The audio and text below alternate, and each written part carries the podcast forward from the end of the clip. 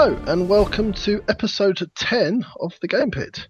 Today is another one of our Picking Over the Bones episodes. I'm Sean, and I'm with Ronan today. Hello there. We're going to be going over some games we've been playing recently. I'm going to be talking about Hanabi and Cube Quest. Sean? And I'm going to be talking about Blood Bowl Team Manager, the card game, and Letters from Whitechapel. You can catch all of our episodes on 2d6.org, along with a whole host of other gaming goodness.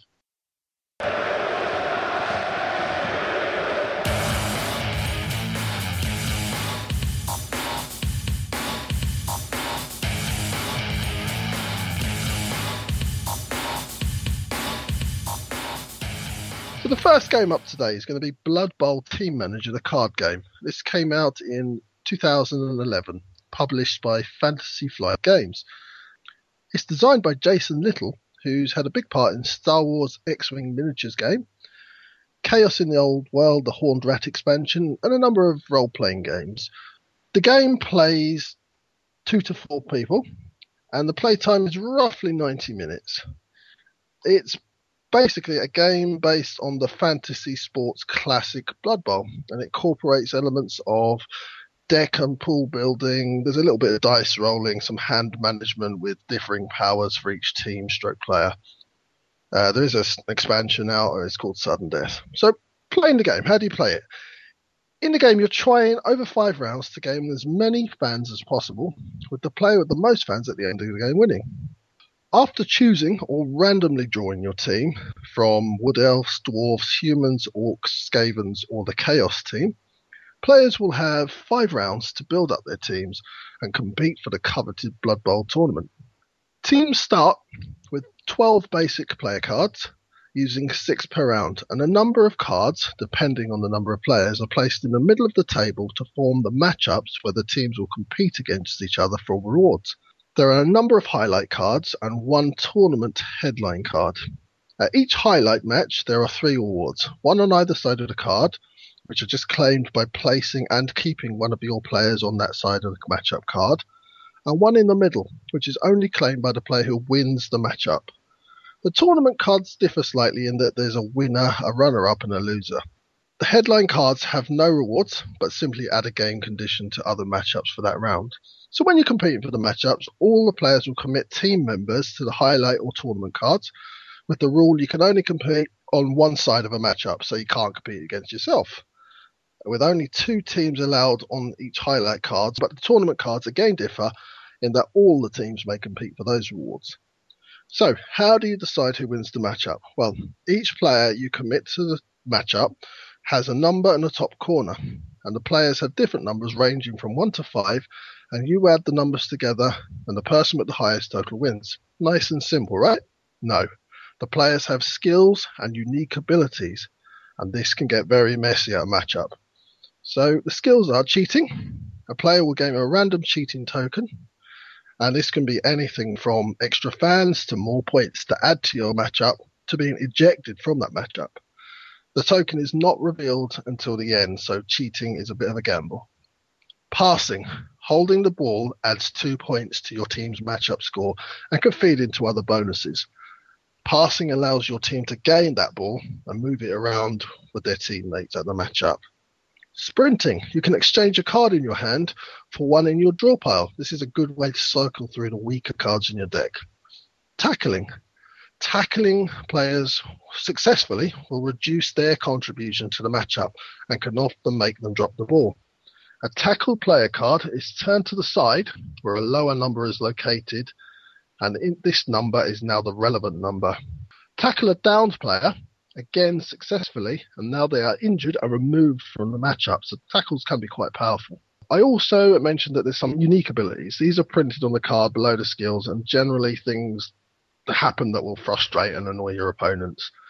Once all of these have been resolved, you can now work out who has won each matchup and divvy up the spoils. Quick run through what you do win. You win fans, obviously, because I say you win the game. Star players, you can draft much cooler, better, harder players into your team. Team upgrades, these are little bonuses that are tailored to your team and can give you the edge in matchups, and a staff upgrade, which is a general bonus that can be used for matchups giving you a boost, or end of game points, and I know Ronan has has a fond place in his heart for these. So that's it. Basically, once you finish the fifth round, the players add up all their fans and bonuses, and the winner is the player with the most fans. Ronan, we had a game of this recently. I tried to forget about it, but we did. Uh, yeah, I'm amazed you're still calling it a game. Wasn't it a lesson? I'll actually have to say that it was a bit of a lesson. You actually doubled my points, and I've never seen that done in this game. So, yes. Um, yeah, we um, we've had it for a while, and it's one that keeps coming back out. We seem to enjoy it a lot. It's almost there's more fun to it than the mechanisms would suggest. When you get down to it, it's it's basically a trick taking game in in a way. It's a case of yeah, the rewards are laid out, laid out, and you're playing cards in an attempt to win what amounts to being the trick. You know, you're going to get some fans, you're going to get those star players, what have you.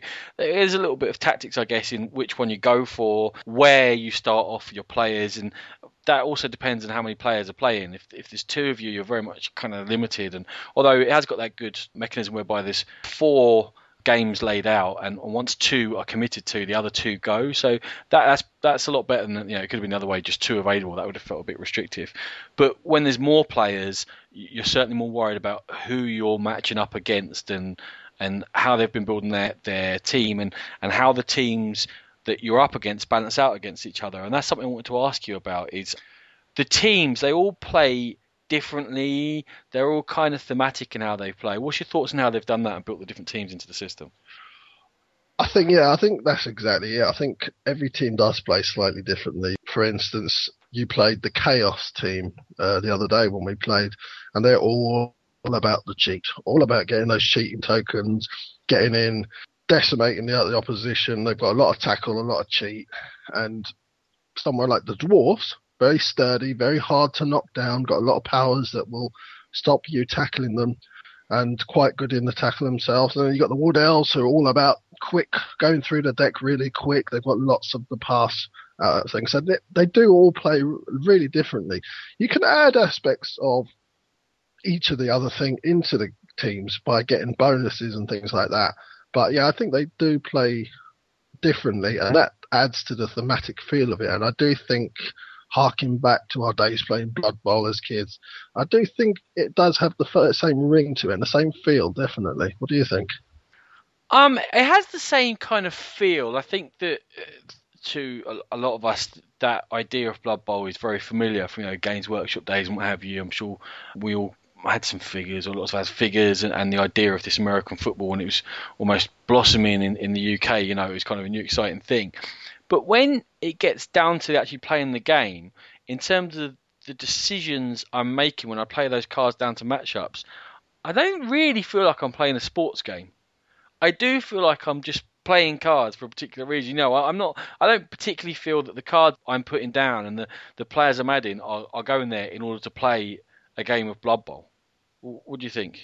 Yeah, yeah, I can definitely see that. Yeah, I I think maybe the actual game itself is kind of lost. The cards that you are playing, the matchup cards, are showing a football pitch and there is a trophy that you you compete for. But yeah, I get what you're saying. The only thing that probably lets you sort of dive into the actual game aspect, the Blood Bowl game aspect, is probably the ball, carrying the ball. But other than that, it is. It's definitely a keen eye for a choice of card and making sure that you don't play it to the wrong matchup and don't oversell yourself to one matchup that you've already possibly won. And yeah, I think people were commenting that we were scratching our heads a little bit in this one. It's a lot deeper than you think it's going to be. Yeah, especially kind of almost strangely for FFG. Mechanically, it's quite simple, isn't it? That There's you are just playing six cards down into one of I, I think it five is the maximum spaces or, or four.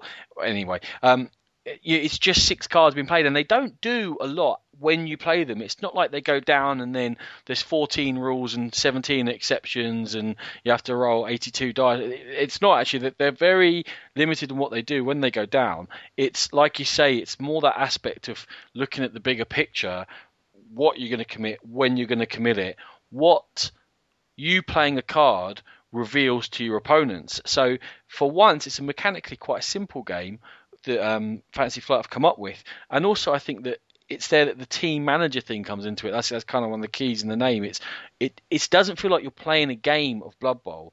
It does feel like you're managing a team and a roster of players and, and and managing how the season goes and how you build up that roster and where to commit and where to hold back and what have you. And it's much more that kind of step back feel to the game. Yeah, I think for me that's where the fun of it lies because I just love going for those star players, trying to get those big, bad, horrible so and so's into your roster and really bully the opposition. Of course, it can all go wrong. And you can keep picking up the two point freebooters that I kept picking up against you the other day. But that's the way it goes. You ride your luck sometimes. Yeah, I mean, definitely it's uh, an FFG game, and they don't mind a bit of randomness and a bit of chaos in there. It's, it's, it's not perfect information. It's not all completely, you know, fair in inverted commas. I guess there's there's random stuff to it. How you pull, how you roll the dice. There's luck going on. In terms of sort of that fairness and what have you, do you think that all the teams are balanced? Don't know if I've played it enough to really answer that question. I think so. Um, I've not really worked out every matchup. I think the Chaos team is a complete and utter gamble. So you're running the risk of being ejected from the matchup all the time. But when you've got that level of cheating going on, it's a calculated gamble. So I suppose the Chaos team could be overbalanced, but then it's a. I don't know. it's it's one of those. I think they're all balanced fairly well. I mean, the, the, humans are kind of in the middle ground as they tend to be in these fantasy games. They do a little bit of everything. The um, the chaos, as we said, cheat, and yeah, I think there's different tactics for you to use, but I think you rely on your your star players for certain teams. I, I will say, I think the Wood Elves rely on their star players a little bit more than say the Chaos team. But they've all got the same numbers. You've all got your blockers. You've all got your two scores, your three scores, and your four scores in there. So I think they are balanced. I don't know if you've experienced any differently. Oh, well, I, I think it's that one thing is like, for example, you say that Wood Elves rely on their star players more than other teams, but then one of the cool things about that is that Wood Elves cycle through their decks quicker than other teams. Yeah, so, absolutely. Yeah, so the, yeah, they play quite cleverly. Uh, I, I, for me, the Wood Elves have always been pretty powerful, and like in a lot of games, the Dwarves have been rubbish. But who knows? Again, I haven't played it dozens and dozens of times. Um, another question for you: We played it two player, we played it three and four player. Do you think there's a best number of players for the game? I think, well, I think three or four players, probably four players to be honest. I think there's a lot of interaction, and although you're not always directly competing against the, everyone on the table, but you are competing against a different person probably every round, and I think it does have a lot of chat, and there's a lot. It's nasty. It can be a nasty, but it, the discussion's good, and it's it's a, one of those ones that gets you talking and gets you shouting at the other player, "Oh, no, what are you doing to me?" And then when you roll those two blanks instead of the two tackles, well, you manage to tackle one of your own players and get them out of the game. I think, yeah, I think it's a really good game for the chat. So the more players, the better for me. Okay, and another question for you: is sometimes when you're halfway through or so through the game, the pattern for the game is already developed. If someone's already won a lot of fans. They've been able to win some early matchups, get better star players into their deck. Is is the pattern set? Are you then in a situation where the strongest get stronger and the weakest are just going to be scratching around for points? You're talking about the other day again, aren't you? Uh, not necessarily. it can happen. I don't think it happens all the time. In fact, more often than not, it doesn't happen. But yeah, it can happen. It's it's just one of those things. If you have a bad run of luck and you just can't get those star players in, if that's the tactic you go for, if you if you can't just get hold of that ball for the end of, by the end of the game, and that's that's your strength, then yeah, these things happen. And sometimes when another player does get those big star players, and not just the star players, it's those upgrades, those team upgrades, and those staff upgrades. They can be very powerful. They can for instance, um, when we when we played the other day, the one thing the Chaos team can't do is recycle quickly. They've got maybe one player that does that, but you picked up a card that allowed them to do that. So that was that became quite powerful, and those upgrades can be really, really game clinching. Yeah, it's definitely something I was going to come on to. Is that FFG themselves removed some of those cards from the game with a, with an FAQ, an update to the rules, and we take some of those cards out of the game as well because in the game when it's first printed and as it comes in that box, it, some of them are ridiculous, aren't they? Yeah, I knew you were going to bring this one up. I think you're talking about the ones that give you the massive, massive score bonuses at the end of the game and are completely random as to how you get them, yeah? Oh, yes. Right, yeah. So there's, for instance, uh, pick one off the top of my head. There's the one that gives you two fans per every freebooter you've got in your team.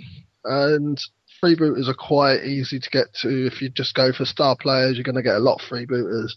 Um, I think I ended up with six when we played the other day.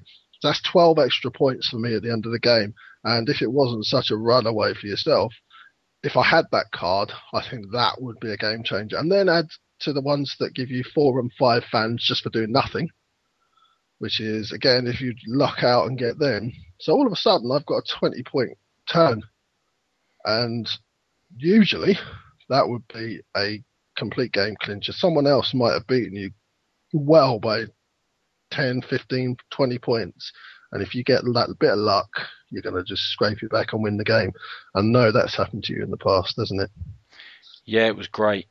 Like you've been the best player at the table for an hour and a half, two hours, and suddenly someone flips over three or four cards that they got in exactly the same way you got your three or four cards. You'll score you three points, and they'll score them 24 points for no good reason. It's, yeah. Thank Who you for taking them out, FFG. Who would do that to you, Ronan? Ah, yeah. Vengeance was mm. mine. Okay. I got one last thing to, to ask you. The deck building aspect to the game, I guess, is one of the most interesting ones. It's one of the ways you can build your strategy and, and decide where you want to go and, and how you want to manage your, your roster of players. Uh, and it's all about that drafting of star players. Given that it's kind of the one real strategic element you can go for and, and the way that you can direct your path through the game. Do you think there's got to be a better way to draft star players than just pulling one or two off the top of a deck and then going with what you're drawn? I mean, like you said the other day, you did get a bunch of not that great freebooters, whereas I was lucky and pulled, uh, is it Morgan Morgenthau, whatever his name is, the, the great five rated one very early um, through sprinting, I was able to cycle and get him out often. Whereas you're getting guys that have got an ability of two, less than half is, and that's so important and led for me to go after those sprint and recycle abilities in order to get him out again and again. Do you think there's a better way to draft those star players? I think there should be, and I was actually thinking about it because if you're a team manager, you're not just going to take pot luck, are you? You're going to go into the transfer market and buy the best players. So I was thinking, so so when you're competing, sometimes you get two, three star player markers on that you win in one matchup. So if you win three, another person wins one, then maybe you get to choose out of a list. Maybe there's five that are all just dealt out at the beginning of each round, and you get to choose the first one, and then they get to choose the second one, and and if maybe your bonus is to choose the third one as well, if you so wish, or something like that.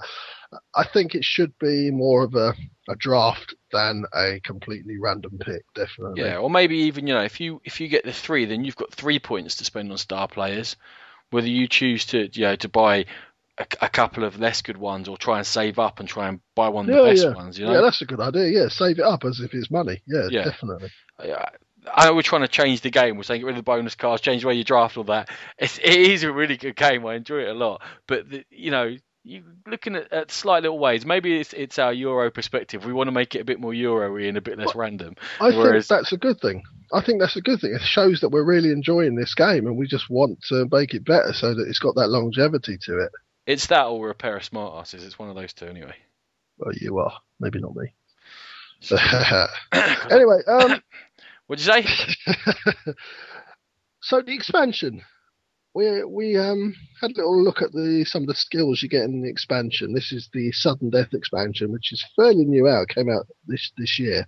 What did you think that added to it? Because we've got like the undeads have got those down skills and resurrection, and you've got enchanted balls, the contracts, and obviously just having the new teams with the new players in there. What do you think that added to the game? Well, I think it's always nice, like we said, the way the different teams interact is very interesting. The ones that come in the box. So when you add in, you know, three more, I think it is. I think it's cool. It's good. It's part of that how the different teams interact is one of the, the great kind of draws of the game. So that's a good thing. The contracts were fairly kind of, you know, a little bit more of a random way to score. I could take or leave them. I think that the enchanted balls was quite interesting. So those balls get placed on all the different matchups and they get flipped over and some of them are extra points some of them are a cheat token some of them are this or that you know. And i quite like that. I think they were particularly interesting in the the two player game we played because it, there was a bit more of a decision there as to which of the matchups you're going to commit to and therefore which of those balls were actually going to be in the game. And I mean, I'm sure it'll be interesting as well with four because where you want to go sometimes, yeah, because because first player rotates around the table and it's quite obvious because if there's a space there that's got three guaranteed fans, generally people are going to go there straight away because it's three points scored straight off. Whereas if the ball has got something different on it, then then that makes it slightly more interesting what, what you want to think to do. In terms of the, the skills of the teams, I've, I've played with the one, it was the zombies, right? Um, it was kind of yeah, it was interesting. It was good actually. It, what I like is that it's a new mechanic, but it doesn't really add much complication or time onto the game. It's a case of, yeah, you can tackle me. I'm not that hard to tackle, but I've got a chance to bounce back up again. It's an expansion that adds a bit more random into there, but not in a frustrating way, in a kind of a keep things interesting and spiced up sort of a way. What do you reckon to it? Yeah, I think it was a very, very mild expansion. It didn't, as you said, didn't alter the game. It just, just tickled it a little bit, just just eased eased into the game and found its niche, and yeah, didn't really upset anyone. Hopefully, oh, yeah, I thought it was a good good effort, not groundbreaking, but a nice effort. Yeah, I mean, it's what I quite like to see in expansions. It's don't break it, tweak it a little bit. Don't try and you know, don't add in a fifth player or add more for no reason. Bring in something that's just a tiny bit different, but doesn't mess with the game that actually I enjoy. Um, I think for me, to sum up, this is a very funny and frustrating game in equal measures, but good frustrating, not frustrating because it's a bad game. It's frustrating because you can get stitched up. It can be a little bit nasty, it can be a little bit in your face, but it's supposed to be a bloody game of American football set in a fantasy world, so of course it's going to be in your face. I really enjoy it. I didn't play it for a long time, kept meaning to, and I'm glad I brought it out again recently with the expansion. Ronan? Yeah, a, a really good game. I really enjoy it a lot. It's does feel thematic. It does feel like you're running this roster. It does feel interesting. All the different player powers are, are fun to discover as you play. Then they're not annoying. I don't think. It's mechanically simple, but you have decisions to make. You are trying to read your fellow player. You're trying to see from what they're playing, what they might have in their hand. There's plenty to think about. Even if there's downtime, there's certainly enough to think about while there's that little bit of downtime. And, and there's certainly, you're trying to watch everything that's going on and judge. Even if someone's playing that you're not directly matched up with, you've still got the tournament against them. So you uh, everyone is interacting with everyone else the whole time, which I really like about the game. I think it's a really good, solid, fun game, and, and I recommend it.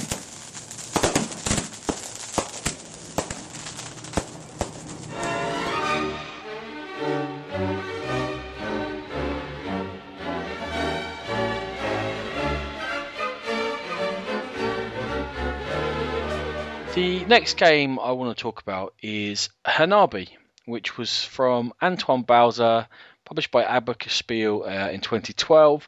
It originally came out in 2010. It was part of the Hanabi and Ikebana game, which was uh, two games combined together, but that had a very limited release, and really it's made its big impact with this Abacus Spiel release last year. The designer is Antoine Bauza, who should be a familiar name. He designed, amongst other things, Seven Wonders, which is kind of a big hit. Uh, Ghost Stories. He's brought out Takenoko and Tokaido fairly recently, and also uh, The Little Prince Make Me a Planet, which is another recent release from Antoine. Now, Hanabi is a purely cooperative game. Uh, it's a card game. It just consists of a deck of cards, and all it is is you're trying to create the perfect firework display. So certainly it's an unusual theme. And the way this is done is Each player is dealt a hand of cards. Now, it's two to five players. It's going to take you about 25 minutes to play, which is about right. And depending upon the number of players, is how many cards you're going to be given. These cards are all off a particular colour, and there's five different colours in the base game anyway, and they're going to have a number on from between 1 and 5. Uh, the unusual thing about this is that when you pick the cards up, you don't see the front. You only look at the back of your own card. So it's kind of like that famous person game where you stick your answer on your head and you're trying to work out from everyone else what the answer on your head is. Well, in this case, you're holding this hand of cards, and from what everyone else does uh, and the interaction between the group, you're trying to work out which cards you're holding in your hand and when's the right time to play them or when's the right time to discard them. Now, the group as a whole has a set number of clues to start with and also has three lives. And what they're trying to do is, is lay down these cards between them in the correct number order for each of the colours. So you're trying to get your blues down from 1 to 5, your whites 1 to 5, yellows, reds, and greens. And if you were to get all of those five colours laid down 1 to 5 between you as you go around, that would be a perfect score of 25 points. The way you're going to achieve that is you take turns going around the table, and on your turn, these are the things you can do. You can play a card onto the table. This is the riskiest thing to do because if you play a card and it's not the next card in the sequence for that colour, you're going to lose for the group one of those three lives. The second thing you can do is discard a card from your hand. Now, this is also kind of risky because unless you know what card it is you're discarding, you may be discarding the card that you need. Now, there's only one five for each of the colours, so that's the big risk. If you discard a five, then there's no chance of you scoring the five points for that particular colour, and you're not going to be able to score the perfect 25. There's also obviously limited numbers of all the other numbers. The third thing you can do, which is almost a no risk thing, is you can give a clue. What you can do is give a clue to one other player, and you can tell them about either the colours of cards in their hands or what number is on the cards in their hands. But you can't do both, and there's a certain way in which you must give these clues. Now, what you can do is either point out all the cards that are off a certain colour. So, for example, if Sean was holding four cards in his hands and two of them were green, I could point to the two cards in his hand that were green and say, These two cards are green. That's the clue he would get. Or you can do exactly the same thing but for a number. So again, Sean's holding four cards and two of them are threes. I could point to two of them and say these cards are threes. By doing so, I'd have to flip one of the clues that the whole group has over, and that clue is now not available. How do you get the clues back? Well, remember when I said you can discard a card from play? If you discard a card from play, you may flip one of your clue tokens over. So there's a balance there between giving clues, which costs you, and then trying not to run out, or when you have run out, trying to leave the person who has run out in a position where they can either discard a card or play a card, and it's not going to damage the chances of the group. Now you go round and round until you get to the bottom of the draw deck. Then each player gets to do one more action, and then you stop and you have a look and you see how wonderful of a firework display you've created between you. How close that perfect 25 have you got? And that's the game. Uh, interestingly, it's been nominated for the Spiel des Jahres for 2013. Again, despite being a 2010 game because it did come out last year. And Sean, you had your first plays of Hanabi fairly recently. What are your thoughts on this game? Well, I'd heard a lot about this game, and I'd heard a lot about it from you and various other people. And I was really, really interested to play because it really divided opinions. Some people love it, some people absolutely hate it. So it was during the UK Games Expo a of weeks back. Um, I finally got to have a game of it, and you know what? Once I got over the really weird feeling of holding your cards facing out and not knowing what's on your own cards, I quite enjoyed it. I, I liked the fact that it was a little bit different, and I liked the fact that it was very interactive with the group and everyone had to work together. If I did have an issue with the game, it was the fact that it's quite easy to cheat in this game. You can smile and people are nodding, and it sometimes it's involuntary. Sometimes someone taps and like talking about their cards. Well, I think this is this, and I think that's that, and sometimes you do it yourself. You're just nodding along. So it's quite easy to cheat in this game, and it's quite easy to deliberately cheat by just going up and giving them a wink or what have you. But yeah, an interesting game, very different. Not really what I was expecting, but I know you've got a few issues with it. You used a very interesting word there throughout that little commentary, and you used the word game. Here we go. No, honest, honestly, is it a game? Is it is it just a team building exercise? Is it an exercise in how much you will allow each other to give away? Where's the game? I think it is a game. It's a deduction game. That's what it is. It's deducing what you have and what you might have and taking the odd gamble. Yes, I can give you that by the end of the game, you'll pretty much know what's in your hand because you've deduced. And the very last turn, I happened to be the very last turn.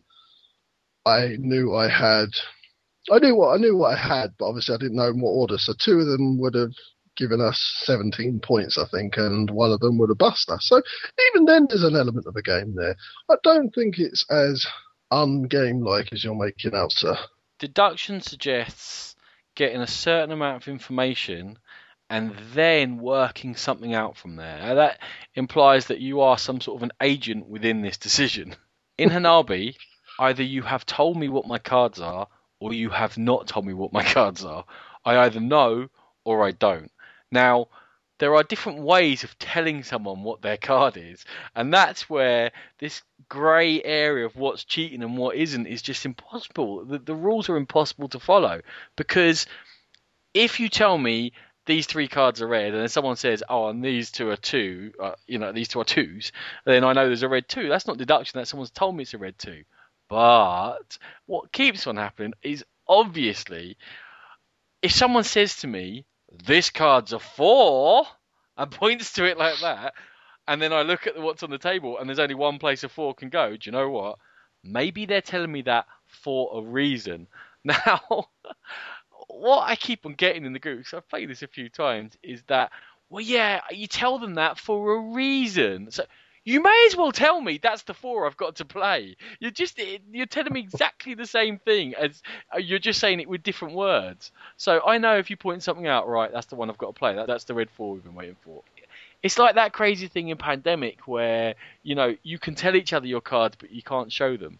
Well, the good thing is in pandemic there are other rules, so that kind of stupidity of oh, you, oh, oh I can tell you what I've got, but I can't show you. I may as well show you. In Hanabi, you may as well just tell me it's a red four. If you're going to tell me it's a four, I know it's a red four. Bosh, played. It becomes that way so easily. You break down the rules so easily with with people who have played it once or twice together that the game just disappears. There's no game there. It just becomes luck of the draw. Have we drawn them in the right order? Brilliant. Did the two that we needed not come out to the last four cards? Well, we're screwed. No game. yeah, I mean that did happen. I think I even did that. I actually told someone that, as you said, exactly as you said. And I think it even was a four. That's a four. Yeah. Not the most rigid rule set I've ever played in a game. I enjoyed it. I liked it. I, it was different. It was a different experience. Um, it's an interesting exercise. It's it's that's what I feel like. I feel like I've gone away for a course, and they've got us together, and they've given us an exercise to do together, and then we've done it, and we've gone, oh, no, no, no. Well, I don't ever want to do it again. and that's why I feel like with Hanabi. I've gone, oh yeah, it's an interesting. Um, I don't ever want to do it again. I wouldn't go that far. I would like to play it again, but I don't know if I would play it back to back or multiple times. But I, but it it's was... that easy to break. This card is a three. Yeah, I think somewhere someone will have, probably have to come up with a definitive rule selection for that sort of thing. But for me, yeah, it was fun. I enjoyed it. Uh, I didn't mind my first couple of plays of it, but I'm certainly over it. And and as for a game of the year nominee, oh, gosh, it must be. That surprised me. That I didn't even know that until you mentioned it in your spiel about the game. And yeah, game of the year. That's that's a big nomination for not a lot of game. Yeah, well, just to let you know, the other two are one of them's Augustus, uh, okay. And the other one's Qwixx, which I really don't know anything about, but I, know it's quite a quick light game as well. Now, this is for the, the kind of Spiel des Jahres itself, so, so, it is aimed at kind of a family market, often right, the, right. deepest Got games. You. But you are looking at stuff like Kingdom Builder and Seven Wonders and what have you. So, mm. Hanabi? No? Mm. Yeah, yeah, it's fun, but it's not the game of the year. Yeah, I think we've really got over it. Hanabi, it's almost a game. Sean. Hanabi, it's kind of a game, but it's enjoyable all the same.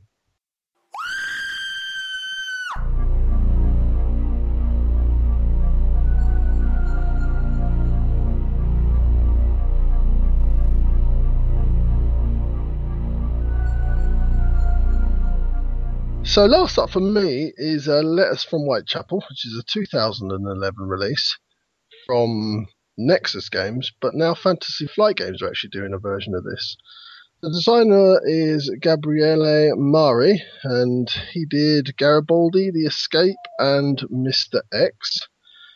He was helped with this project by Gianluca Santopietro, and he did Moto Grand Prix and Disney game called Wizards of Mickey He's also the Letters from Whitechapel artist. This game takes two to six players and with a rough playing time of 120 minutes. The board game is based on the Jack the Ripper saga with elements of murder mystery, deduction, bluffing, memory. You've got partnerships going on with secret deployment and area movement. So, how do you play the game? One player will assume the role of Jack, while all the other players are detectives. And these detectives are all notable police officers from the time of the murders, including Frank Abberline, who's probably the most f- famous person. Now, Jack will attempt to commit five murders over four rounds. And, well, these are the nights of the actual murders. So, and he has to make it to his hideout each night before being apprehended by the police.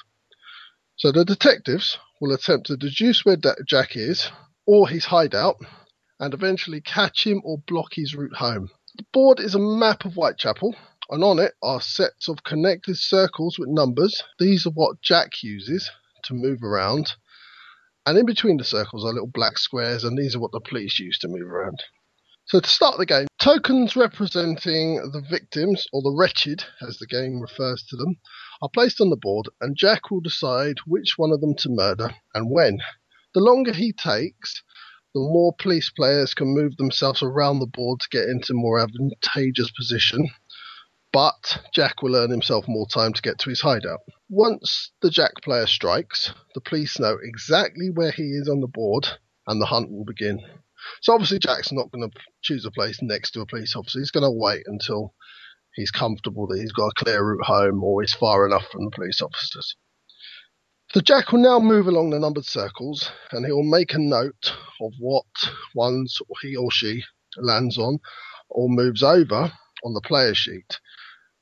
Obviously, there's no physical player piece for Jack because that wouldn't be much of a game because everyone would see exactly where he is. So the police move towards the area, they search for clues.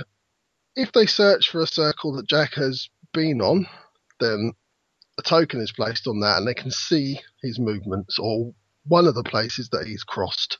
And they can then form a theory about where he's heading, although they don't know when he was on that actual spot. Jack has a certain number of moves he, that he can take before he has to be in the hideout, which, as I said before, can differ depending on when the murder was committed. If Jack doesn't reach the hideout, he loses and the police players win.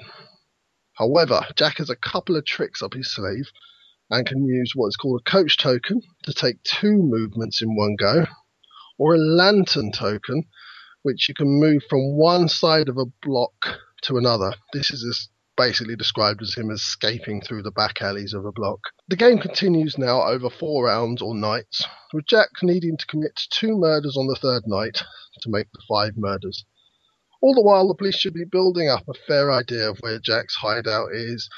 And it's towards the end of the game, unless I'm playing Jack, who I'm pretty rubbish at playing Jack, towards the end of the game, they'll probably have a pretty good idea where Jack's hideout is and can start trying to make arrests. To make an arrest, you just search the circle, and if Jack happens to be on it, then Jack gets arrested and the police win. If Jack makes it home all five nights, Jack wins. If the police stop him getting home or arrest him, they win. And that's that's pretty much the game in a nutshell. Ronan, how do you feel about this one?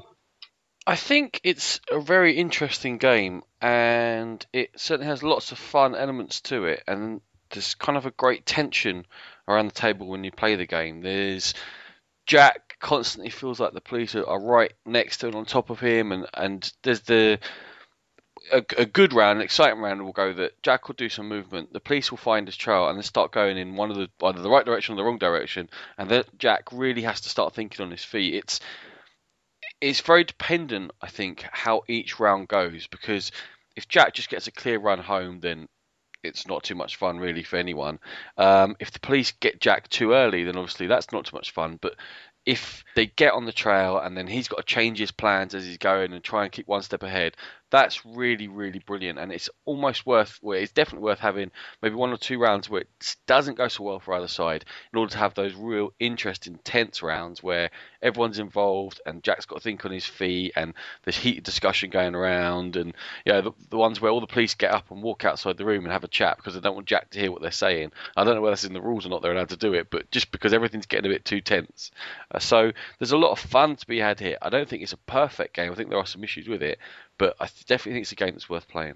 I'm a big fan of this game, and it's probably going to come through as I talk about it. But I think it's one of those games that it's almost like a forget the subject matter. I'll come on to that later. But it's almost like one of those old party games when everyone's involved and you're all having a laugh and a chat about where could they be, and one person.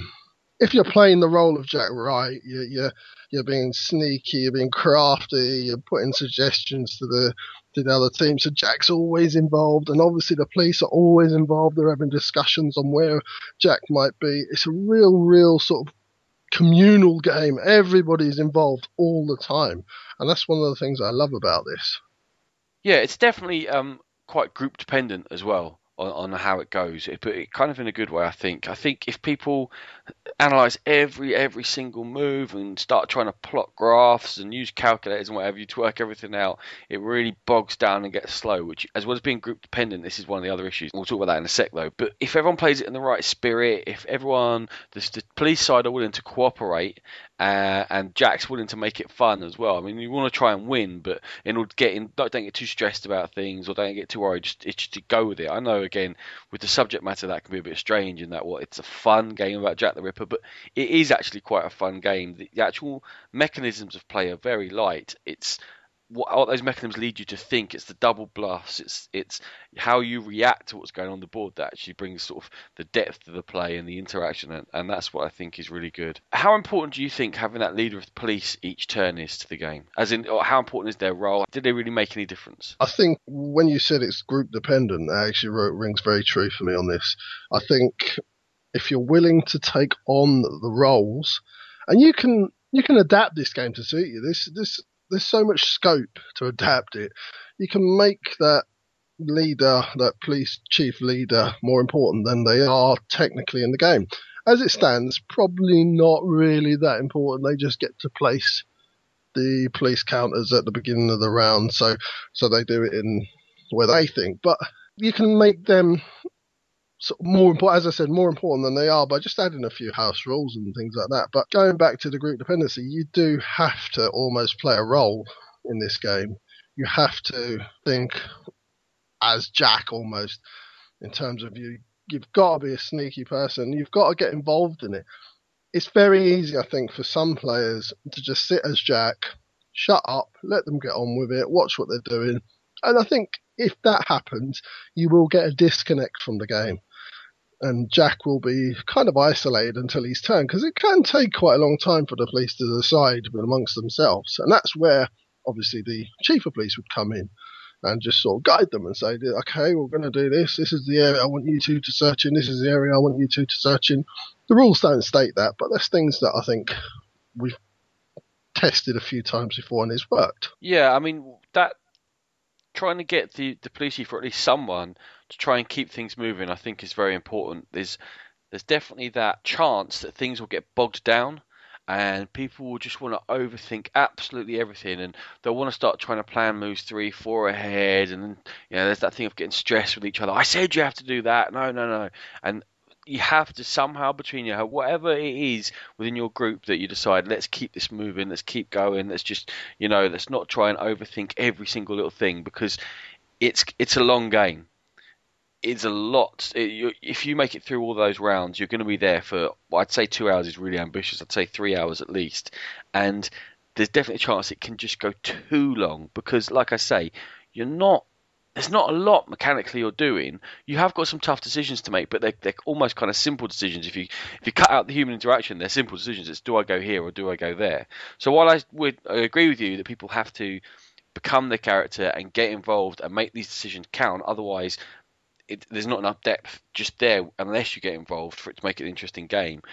It's also you've got to go the other way. You've got some way of saying, look, let's not get too no one is actually dying in this game. We need to keep it moving, otherwise it's no good for everyone. Yeah, absolutely. And that's as you said, that's where probably the two leaders and obviously the police leader changes, but I think Jack has a responsibility and you have to have the right players, Jack.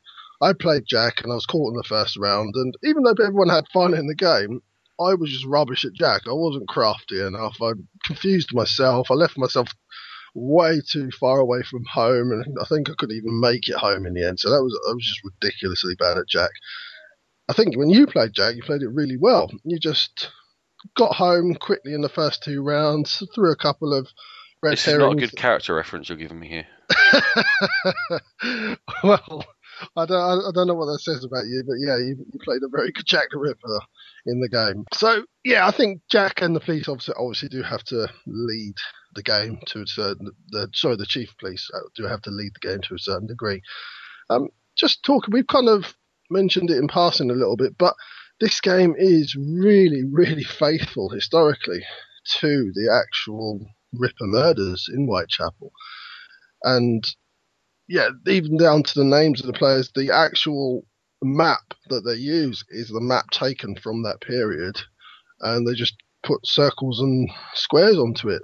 It's very, very lovingly crafted game and very faithful, as I said. Yeah, you'd think that in order to make it into any sort of an interesting game, that a lot of times you just have to completely abstract what's going on. I, I mean, I guess Mr. Jack, we've both played it, right? There's this another one on a similar theme, but it's I like it. It's a good game. It's only for two players, but it's completely abstracted. There's, there's it's very much a puzzle. Whereas what they've done here is of course, we're talking about you know components on a board. It's, it's not the real thing, but they've very much kept the flavour of it. The fact they've been able to make a grid and, and, a route system that works using that original map. It it does actually feel quite tense. And as the police, you really feel like you need to catch this Jack. It's like you know terrible things happening. The quicker I catch him, the better. Uh, and as Jack, you do feel a little bit you know, not right when you get away with things. Although I'm quite happy to be a bit smug and rub it in your face when it happens. Um, so I think they've done really, really well to make it feel like a, a tense catch the murderer game uh, without being too graphic or adult about anything or, or, or certainly not being gratuitous. It's the tension that they've brought into it rather than any sort of you know, there's a lot of splashes of blood everywhere and pictures of weapons and what have you. That they've avoided that. I think it's they've done very well in doing that. Oh, definitely. And I mean, if you look at the rule book in the Nexus version, I don't I haven't seen the Fantasy Flight version. I don't think they've changed a lot though.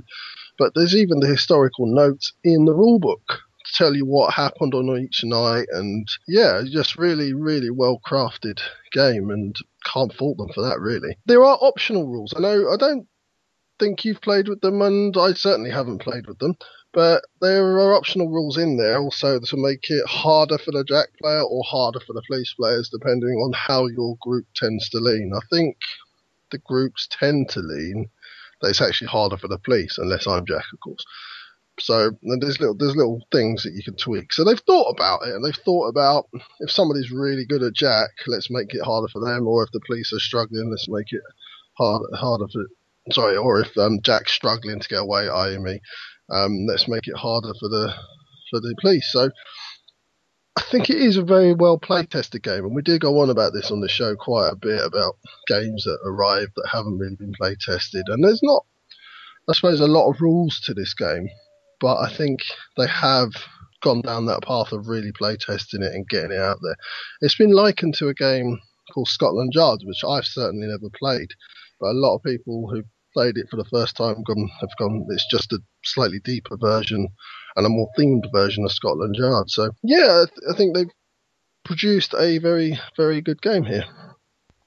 I think that that um, where, whereby you can change the, the difficulty for either side is it's a definite nod from them to the fact it's group dependent and and very much it is. And we keep saying it. And if a group plays in a certain way, then play it like this. If a group plays in a certain way, play it like that. Because there are plenty of games where if you play them with a certain group of people, you, you can break them really.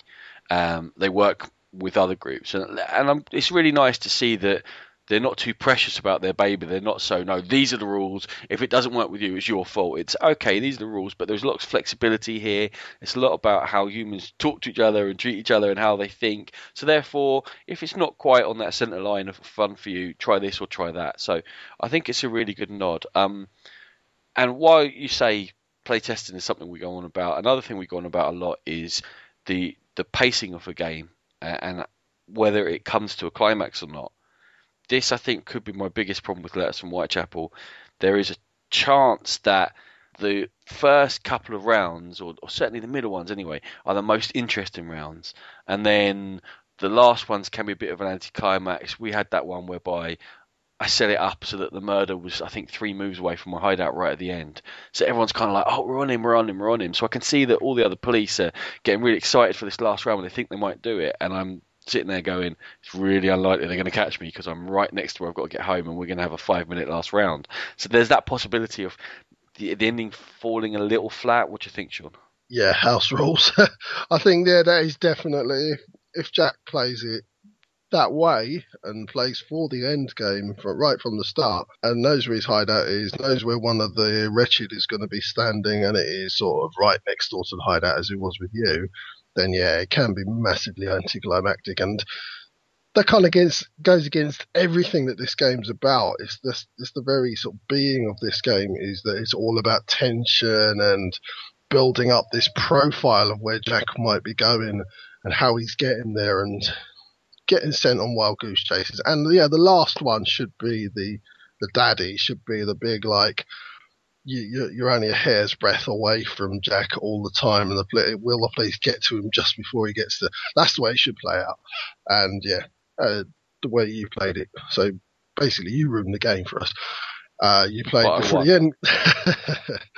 you, you played for the end game and you won.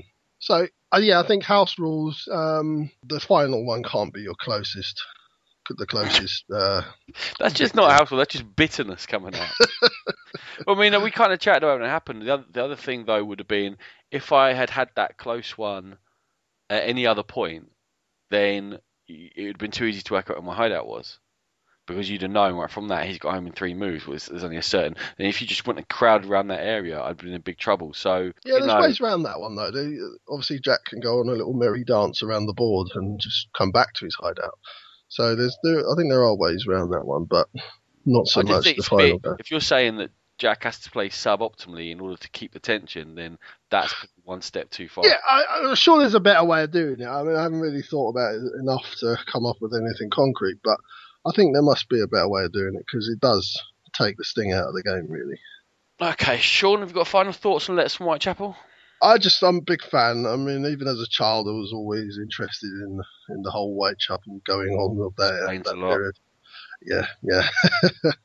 and um, it was always a game that I was going to pick up just because of the co- content, but to actually to have it turn into a really good game and a really really tense sort of trying to catch the catch the villain before they get away. A game is yeah exactly what I wanted from the game, and it delivered for me love it. It's one of my favourite games. I think it's a very good game. I think that it provides sort of a roller coaster of an experience in that it can be really fantastic. It can give you moments or half an hour, an hour of fantastic, amazing play, as good as you'll get in any game. And then there can be dips, and they can happen in the same game. It's not like every game will be good or every game will be poor. It's just that the way it is, um, it depends upon what side you are. You know, I, I guess it can mirror an investigation in that there are moments where yes we're making a breakthrough and everyone becomes engaged and then there's moments when you're just frustrated going we're not getting anywhere with this you know that's that's the equivalent of the police going around having to knock on doors right and just ask questions and try and, and root something out you've you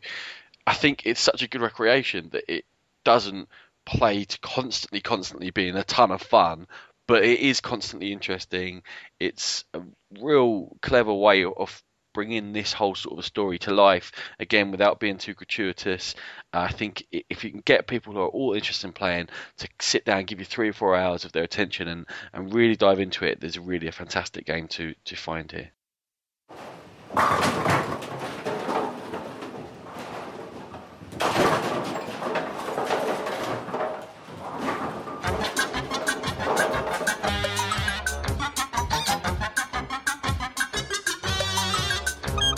The last game we're going to talk about for this episode is one that we came across at the UK Games Expo in May. I got a playtest there with the designer's son, and it was so much fun. I picked it up and we've played it a few times since.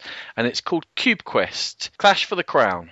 It's from Gamewright, who have had lots. They kind of specialise in these family kind of games. They made Forbidden Island, Turn the Tide, Loot, Qwixx, which is again up for Spiel des Jahres, Rory Story Cubes, lots of kind of family children face games.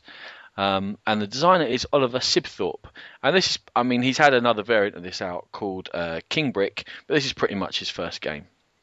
Now, Cube Quest takes about well, one game really takes five to ten minutes, although it's recommended once you get quite good at it, you play a best of five. So I'm, I'm guessing that give yourself 30 40 minutes for a full five round game if it goes that long. It's for two players, suggested ages eight and up, although I think you can play it with kids who've got some kind of manual dexterity, because what the game is based on flicking cubes. Each player starts with a set of cubes on their side of a playing mat, one of which must be the king, and the king is the key to this game. And then you have 40 points in which to spend on other types of cubes. Now, different cubes have got different powers, we'll go over them in a second. The idea of the game is that you're going to attempt to flick your cubes into the other person's cubes on the other side of the uh, of the playing mat, and you're attempting to knock their king off the board.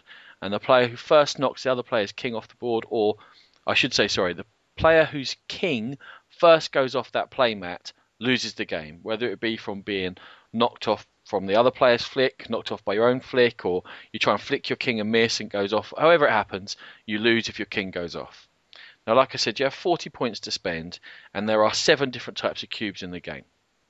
So there's a little bit of building your own little army up to start with, and, and how you're going to set up the board. Um, you have strikers who are good at attacking but cost more. You have something called a helm, which you can flick twice because your turn is just one flick of a cube. That's it. Um, you've got skulks, which you can put if you flick it into the other person's territory and it survives, you're going to be able to take it off and replace it later. Grunts are the cheap ones. They only cost two points and they're just standard, but they've got when you flick a cube and it goes into the other person's half of the playmat, um, if it turns over onto a captured side, you lose that cube. Now, grunts have got, for example, four captured sides, so if you attack with them, it's likely to be a one shot thing. However, strikers have only got one captured side, so that's one of the ways in which the, the different cubes differentiate from each other. And you have a couple which uh, you don't really use to flick so much as there's healers, which you can use to try and revive some of your defeated cubes, and there are freeze blocks which you can take from off the board instead of flicking a cube and place it on one of the opponent's cubes on your half of the board. So building up your little army is part of the game, and then actually there's quite a lot of fun in the next bit, which is you can set up your cubes on your half of the playmat as you wish. So there's all kinds of weird and wonderful strategies people employ. Do you want to put um, big columns in so that the first one gets hit, it's not gonna it's not gonna get all the way through to your ones at the back, for example, the king, or are you gonna actually build walls up so that if they get hit, the other ones fall down and try and take the momentum out of the other person's cubes? There's all kinds of different ways of going about it, and everyone will start getting creative. I think it's part of that Lego play thing. As soon as you get hold of those cubes and you realise you can do any pattern you like, your brain starts working into overdrive. That is the whole of Cube Quest. Get some cubes, flick them, try and knock the other person's king off the board. Sean, what do you think of Cube Quest? Well, first off, I'm surprised you mentioned the playtest with the designer's son after the butt whooping that you and a nameless friend of ours, Lloyd, uh, took from that six-year-old, seven-year-old. Ah, he was he was at least eight and three quarters, I reckon. yeah, that that was a lesson, and it was quite the pleasure to watch. Yeah, but, one of those players had been playing it for four years. One of them had been playing it for four minutes, and it wasn't very difficult to tell which. He was eight. And never mind. yeah, well, the first time we we set eyes on this game, it was in the playtest there in the UK Games exhibition, and it was the one game where people were actually watching, laughing, smiling. Everything else around it was really serious, and people were really concentrating on the designer's description of rules, as you should do. But this one was kind of stood out from the crowd because just everybody was having fun, and I think that's where the essence of this comes from. It's just a good, fun game. As you said, it taps into your childhood with the building of your defences. And on top of that, you've got a few little rules that are, that make it that stand it out from, I suppose, just being a child's game. There are things, as you said, with the strikers and the grunts and the people that can freeze your your troops and stuff. So, yeah, it's it's a good fun game, uh, bordering on a child's game, but I think that elevates it just above. What do you think? I think that while mechanically it's very simple, it could be a child's game.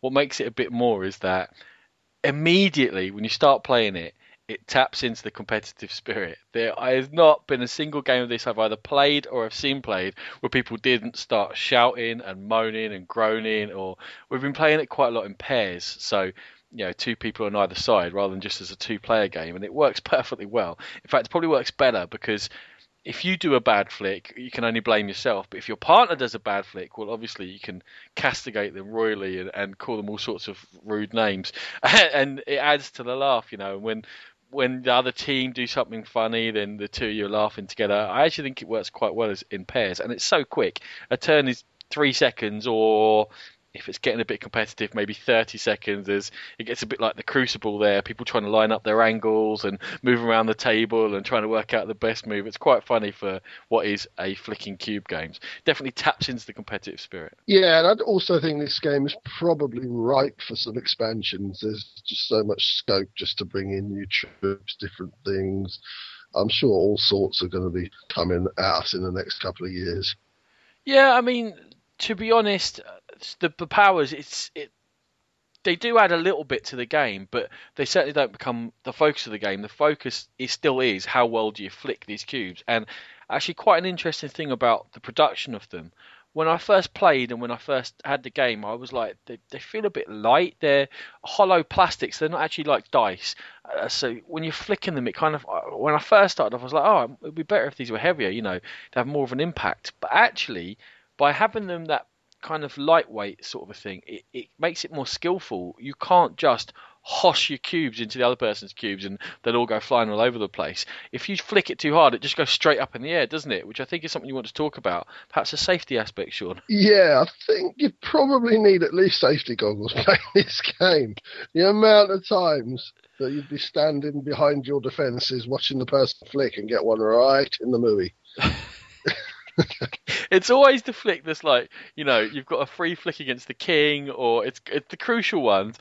Oh, so often you see it, people get overexcited and flick, and it's four foot up in the air.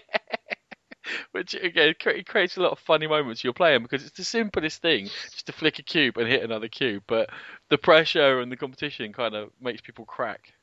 Just a question for you: Do you still own all of your cubes? And would you agree that it's probably quite easy to lose your cubes, especially in like if you go down to a gaming group or something like that? Uh, surprisingly enough, and I have had this down at uh, London on Board a few times, and people have been playing it, and the cubes have flown everywhere. I have got them all. It's um, I'm quite surprised, but to be honest, if I lost one or two, it wouldn't be the end of the world. You're still going to be able to play it. It's not, um, not that it's a good thing that you could lose your cubes, but I certainly wouldn't be. You know, I'd hate to bring it down there and sort of be like, oh, be careful, be careful, don't flick it too hard or whatever. You're kind of ruining the game at that point. Just let people flick them around. It's it's not the priciest game in the world. I've played it. I'm in double figures with plays of it other people I know have played my copy double figures numbers of times. Played it with my kids already. I've only had it a short while, and already I've got lots and lots to play out of it. I think it's twenty five pounds at the expo, so it's already made its money's worth for me. If I lose the odd cube, who cares? Oh, definitely. But I just have the memories of you scrambling around in that tournament that was going on at the expo. Yeah, there's a few X-wing fans got, got uprooted from their chairs as I was trying to get cubes from under their feet. Uh, not like it was important or anything. The UK Championships. I'm playing ah. Cube Quest here, people. Cube Quest. One of my grunts is under your feet. Yeah. no, we've been playing for two hours. Why would you do that? Get out of the way, Cube Quest. It's when you flip the table to get at them. It's a bit harsh. I did say at least a second beforehand, get out of the way. Okay, anyway, I'll tell you one of the issues I have got with it though. Um, it comes with a playmat and it's kind of like mouse mat material, and it comes in two halves and they fold up and go in the box. But unfortunately, my one, I know this sounds sound a bit ridiculous, but it's got kind of lumps and bumps where it's folded, and ah, it's frustrating when you flick that cube and it hits a bump in the join and it comes flying back at you or up in the air or ah. Um, I actually think it's a good solution as to as to a playing surface. It's just that it's getting a little bit lumpy. I think I might need to bring an iron with me whenever I bring it out. Yeah, I it, it, it does sound a bit pathetic talking about, but I can see absolutely what you mean because this game is so dependent on flicking that cube along the surface. As we've said, if you if you get too excited, you're just going to miss the whole contingent of your enemy, the enemy's cube. So, yeah, getting it smooth along that surface is absolutely fundamental to the game. And if you do have bits raising up here and there, then it is going to dramatically affect your game. Although it is a cube flicking game, so maybe I shouldn't take it too seriously. no, we, need, we, literally need to iron out this problem. oh, but um, it really depends who I'm playing against. I think. I think I'm playing against my kids. I'm not that fast. Playing against certain other people, I'm taking it a bit more seriously. um, Sean, I don't think there's too much more to be said about it. It's a really good fun game. It's just come out. I would say keep an eye out for it. Uh, like I say, from Gamewright, Cube Quest. If you play with people who know how to find the fun in a game, uh, not just worried about deep mechanics and, and you know, uh, three-hour-long strategy games have got their place, but ten-minute fun games have also got their place, and this is a really good one. Yeah, I think this discussion just tells you all you need to know. We've just taken it quite light-heartedly and yeah, we've been doing a lot of laughing and joking, and that's what this game's all about. It stands out from the crowd in that people will come over to see why you're having so much fun. And it might not last very long. You might only want to play the game or two of it, but for that game or two, you're going to have a lot of fun. Yeah, completely agreed. That's uh, that's Cube Quest from Oliver Sibthorpe and Gamewright Games. Well, thank you for listening to episode 10 of The Game Pit. If you want to listen to more episodes, you can catch us on 2d6.org, along with a whole host of other gaming goodness. You can contact us at the Game Pit Podcast at gmail.com and follow us on Twitter at Game Pit Podcast. We also have a guild on Board Game Geek, so come along and have a chat with us there. Music by E. Aaron.